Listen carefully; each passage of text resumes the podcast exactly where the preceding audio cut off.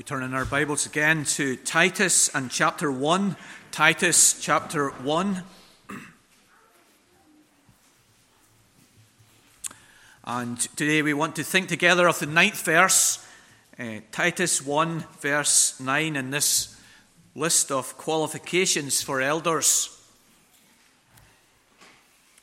Titus 1, verse 9. He must hold firm to the trustworthy word as taught, so that he may be able to give instruction in sound doctrine and also to rebuke those who contradict it. Sorry for bringing up this subject, but do you remember your school days? For those who are younger, obviously that's a very live memory. They were there on Friday, most of them. But for those who are a little older, it's a distant memory. But my question regarding your school days is what did you enjoy about them? For some of you, it was home time, getting on the bus, walking out the school gate was the only good thing about your school. For others, it was break time, heading down to the dining hall for your lunch or out to the playground to kick football. But for many of us, what was good about school was an able teacher.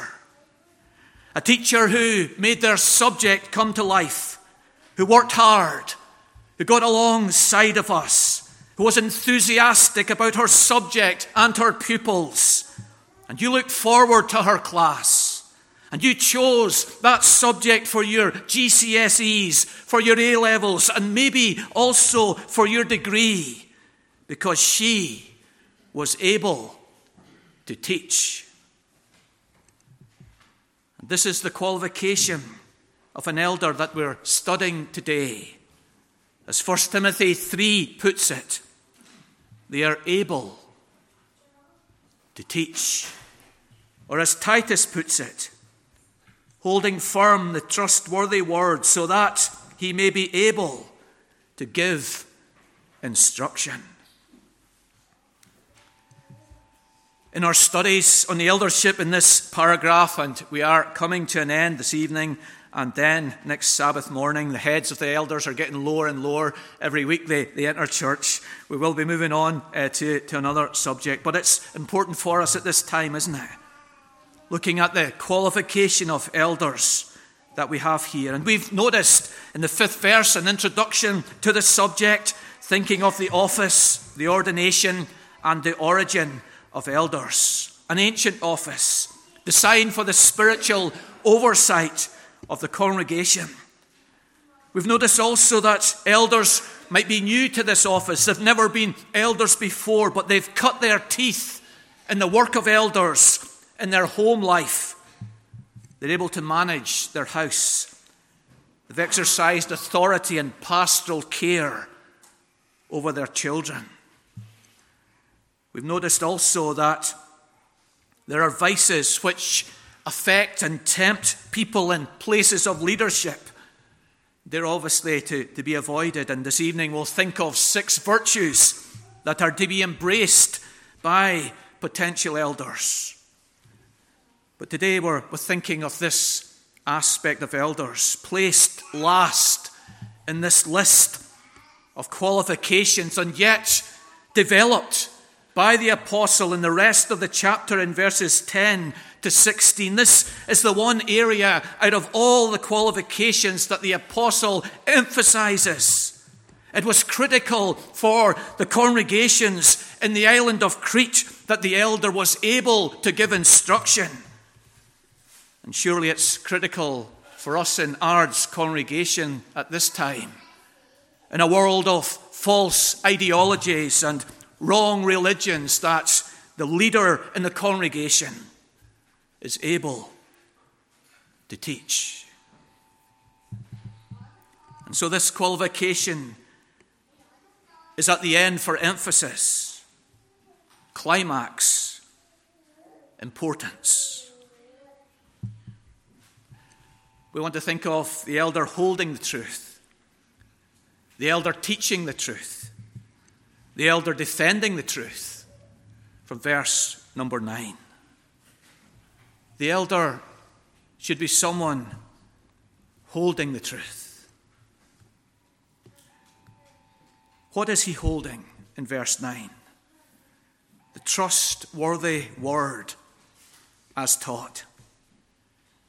Elders are to have a good knowledge of and commitment to the word. We use this term, the word, a lot, don't we? We pray that God will bless the word in church. We, we pray that, that God will help us to, to listen to his word as it's read in family worship. And by this we mean the Bible, the Old and the New Testament, the Word. And the meaning here is, is no different to that. The trustworthy Word that they have been taught. Taught by Christ, and then the teaching of Christ continued in the teaching of the apostles. They didn't have the written word as, as we have in the New Testament now, they had the taught word. But they were to hold firm to the trustworthy word they had been taught by the apostles, unpacking the true meaning of the Old Testament and adding to that the teaching of our Lord and Saviour, Jesus Christ. And so, for them and for us, it means the teachings of the Old and the New Testament.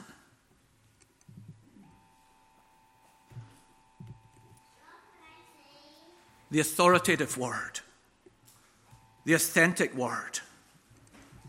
What Paul calls here the trustworthy word, given by God.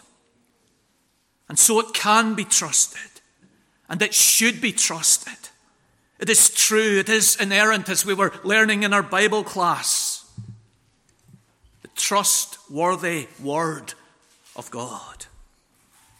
And the elder and the potential elder should be someone who holds firm to the trustworthy word. It means, Mounce says, to be devoted to. Strauch suggests a wholehearted commitment to. Towner suggests unwavering adherence. They're holding firm to the teachings of the Old and the New Testament. They not only know the teachings of the Bible, but they've embraced them. They love them. They live them out in their life. They're holding firm to the Word. Towner suggests the word means a firm acceptance of, an unshakable, fervent conviction and commitment to. And so they are men who will be able to take that vow that elders are required to take. That the teachings of the Old and New Testaments are their faith.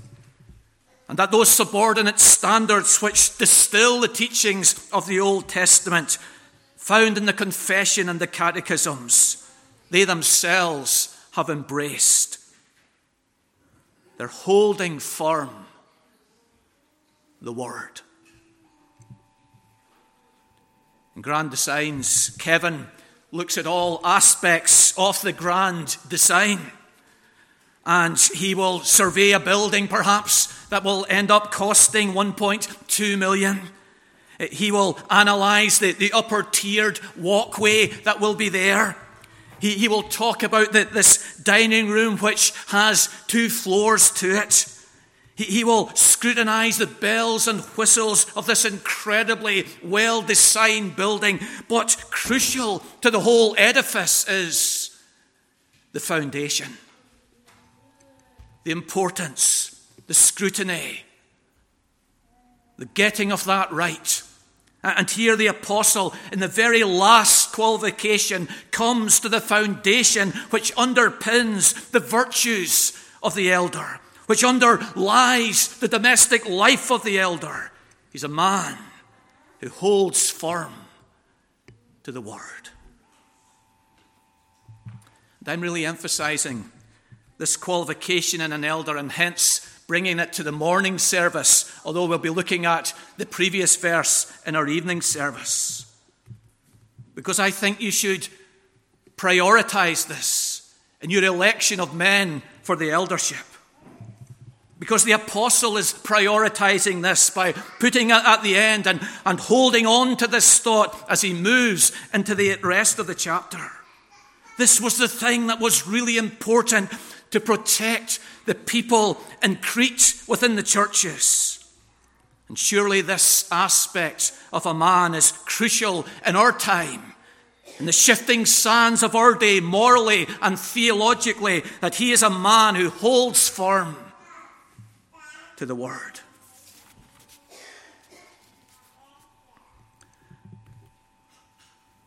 Every potential elder will have areas of weakness. Maybe he is quiet. Maybe his home life is not ideal, but not contrary to verse 6. Maybe he lacks some social skills. But in this area of orthodoxy, there cannot be any weakness. If he has doubts about creation, about regeneration, about justification, about repentance, about hell, about inerrancy, he cannot be an elder. But if he clearly, firmly holds them, you must consider him holding the truth. But then, secondly, teaching the truth. The apostle goes on so that he may be able to give instruction in sound doctrine. Calvin comments uh, on this part of the verse an elder needs two voices one for gathering the sheep, and the other for driving away the wolves. And it's these two aspects of the elder that are now dealt with one in teaching the truth uh, to those within the congregation, and then our third heading, defending the truth against those in error outside the congregation. So, teaching the truth. What he calls here the sound doctrine, the healthy doctrine. A medical term which describes the beneficial impact of God's word in our lives. It brings health, cleansing, development to our souls. Mounce says it's doctrine which produces clean, wholesome, healthy lives. The healthy doctrine, the sound doctrine. And the elder is able not only to hold it for himself and benefit of it in his heart and in his home, but he's able to teach the healthy doctrine within the congregation. And this healthy doctrine is set in contrast to, to false teaching, which has the opposite impact of defiling and corrupting the hearers. The apostle speaks of this in 1 Timothy 6, verses 3 to 5. If anyone teaches a different doctrine and does not agree with the sound words of our Lord Jesus Christ, he writes, and the teaching that accords with godliness, he is puffed up with conceit and understands nothing he has an unhealthy craving for controversy and for quarrels about words, which produce envy, dissensions, slander, evil suspicions, and constant friction. There's the impact of unhealthy doctrine, producing envy and dissensions and unhealthy friction. But, but the benefit of healthy doctrine is that it produces good, clean, wholesome lives. And the elder is one who's promoting that, who's teaching that. He's able to communicate the healthy doctrine. He's able to do it. He's capable in terms of his knowledge, Knight says, his ability, his commitment. Exhort here eh, in our verse uh, give instruction. It's different from the word preaching. Preaching refers to this pulpit ministry, but give instruction here is on, on a, a more private and, and intimate level, perhaps within a Bible class, perhaps within a Sabbath school, perhaps in your home, the elder is capable of giving instruction in the healthy doctrine of Christ. I remember as I was thinking of this, uh, of an occasion as a teenager in a congregation of around uh, 20 uh, teenagers, and we were all asked to, to come to a, an elder's house after the evening service.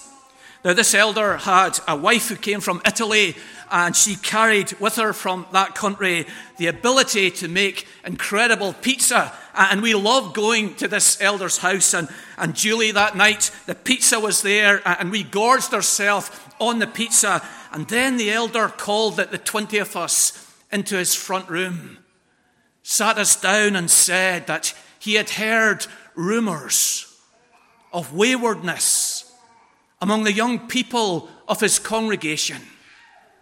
And he exhorted us to follow the ways of Christ. He was able to give instruction in healthy doctrine. So, not only is the elder to be orthodox in himself, but able to exhort others to believe in and live by the doctrines of Christ. And a man fulfilling this qualification will have two abilities. He will have an ability to speak. He can string sentences together. He can be clear in his communication of truth. Can you imagine the man you're, you're thinking about going along to the senior CY and, and sitting down with the young people and communicating to them the healthy doctrine on the subject of abortion. Can you imagine him coming to your home and setting out in your home the biblical teaching on attending church, on sex before marriage, or on the nature of baptism? He has the ability to speak. And he has the authority to speak. The man can speak because he lives it himself. He holds firm to the doctrine. He embraces it. He loves it. He lives it. It marks his life. Holding the truth. Teaching the truth. And then, thirdly, defending the truth. And this is at the end of our verse. And also to rebuke those who contradict it. Not only is the elder holding the truth himself, not only is he able to exhort believers in the healthy doctrine of Christ, crucial roles within any congregation, but he's also able to defend the truth against unbelievers, against, the verse says, those who contradict it. From the earliest centuries within the Christian church, there has been opposing views. The orthodox teaching has been questioned and rivaled and denied. And it's been crucial not only for ministers but for elders to be able to rebuke those who contradict it. Most of the New Testament letters are written in the context of opposing truths.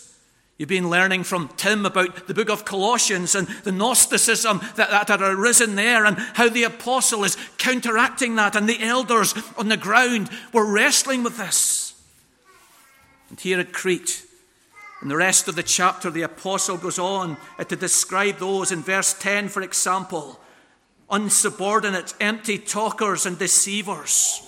There was a whole range of opposing views, and what was needed for that congregation and for Newtownards congregation as well is men who are able to rebuke those who contradict the healthy doctrine of Christ. They're able to rebuke those they have the ability to take on the false teaching, to dismantle their arguments, and to defend the truths of Jesus Christ. They don't sit idly by and let false teachings run riot within the congregation. They stand up to false teaching. Keep the people in the healthy doctrine of Christ. The apostle says, such is the clarity in verse 13 and winsomeness of the elder, that while they rebuke opponents sharply, perhaps they're able to win their opponent to the faith. We read in Acts 20 and in Psalm 23 that the sheep are in the presence of enemies.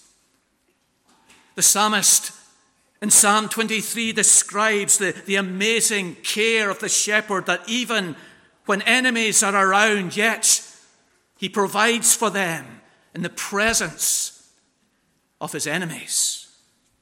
In Acts 20, the apostle said to the elders, I'm leaving you now, but as soon as I leave, false teachers will try and enter the congregation and ruin the congregation. And you elders, you need to watch and guard the congregation, holding the truth, teaching the truth, defending the truth. There are many controversies in our time and in our age, and, and the elder should be able to, to stand up against those. Evolution is a major threat to many Christian congregations, the denial of the inerrancy of Scripture. And it was great to hear our elder, Trevor, setting out so clearly in our Bible class this morning. The propitiatory aspect of atonement, the five points of Calvinism are all questioned and denied by many within our society. The pro life position is challenged by multitudes. Debates about God's existence, suffering, the afterlife are ongoing. And the elder is a man who should be able to rebuke those who contradict the word. Can you imagine the man you're considering fulfilling this role?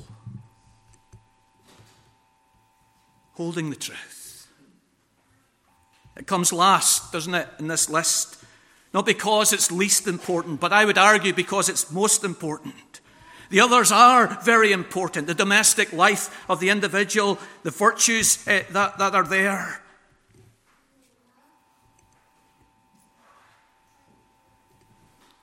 But a man may manage his home well, be a godly man, but hold to the doctrine of evolution, premillennialism, Arminianism, or universalism.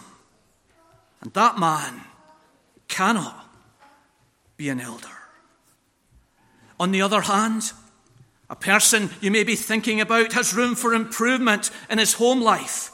Perhaps in your estimation, he's 70% in his home life. He can be an elder. 70% orthodox, you can't be an elder. 70% in your domestic life, you can be an elder. Holding firm the trustworthy word. Teaching. Able to give instruction. How could I possibly know if this potential person is able to teach, you might ask? Well, if you've been in the congregation for a number of years, then you can think back to perhaps midweek meetings where people have spoken and shared and communicated. Were they able to do this well and, and, and ably?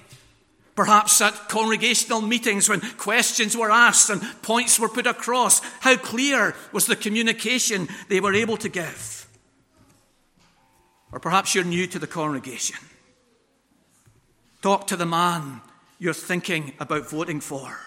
Maybe they're sitting right behind you at this very moment, after discussing the weather uh, and your health, ask them a question that you're wrestling with the UK economy, the war in Ukraine, assurance of salvation, and see how they answer.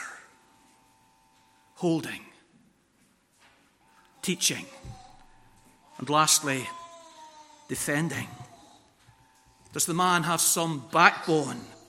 Is he able to counter answer your argument? They don't listen to you in an unthinking way, in an unevaluating way, in an uncritical way. The cogs are always there as you're conversing with them, turning away, thinking, reflecting on what you're saying. Here's a line for you to use after church. Say to them, That was a great sermon today. And see what they say. Will they say, Yes, yes, I enjoyed that. But I would have liked a bit more on rebuking those that oppose themselves. Or I, I wanted a bit more of Christ in the sermon. Or I, I thought there could have been more application in the sermon. Do they critically reflect on what you say? Able to rebuke those who contradict the word. Holding, teaching, defending. Perhaps you've been mystified by the amount of space given in the Gospels to those controversial discussions Jesus had with the Pharisees. Why did he bother? Why did he care? Why did he engage in such verbal dialogue? It's because he loved his church and he would defend them against error. And the potential elder not only holds the truth himself, not only teaches within a congregation, but such is the depth and the strength of his love for Christ's people that he will rebuke those who contradict it.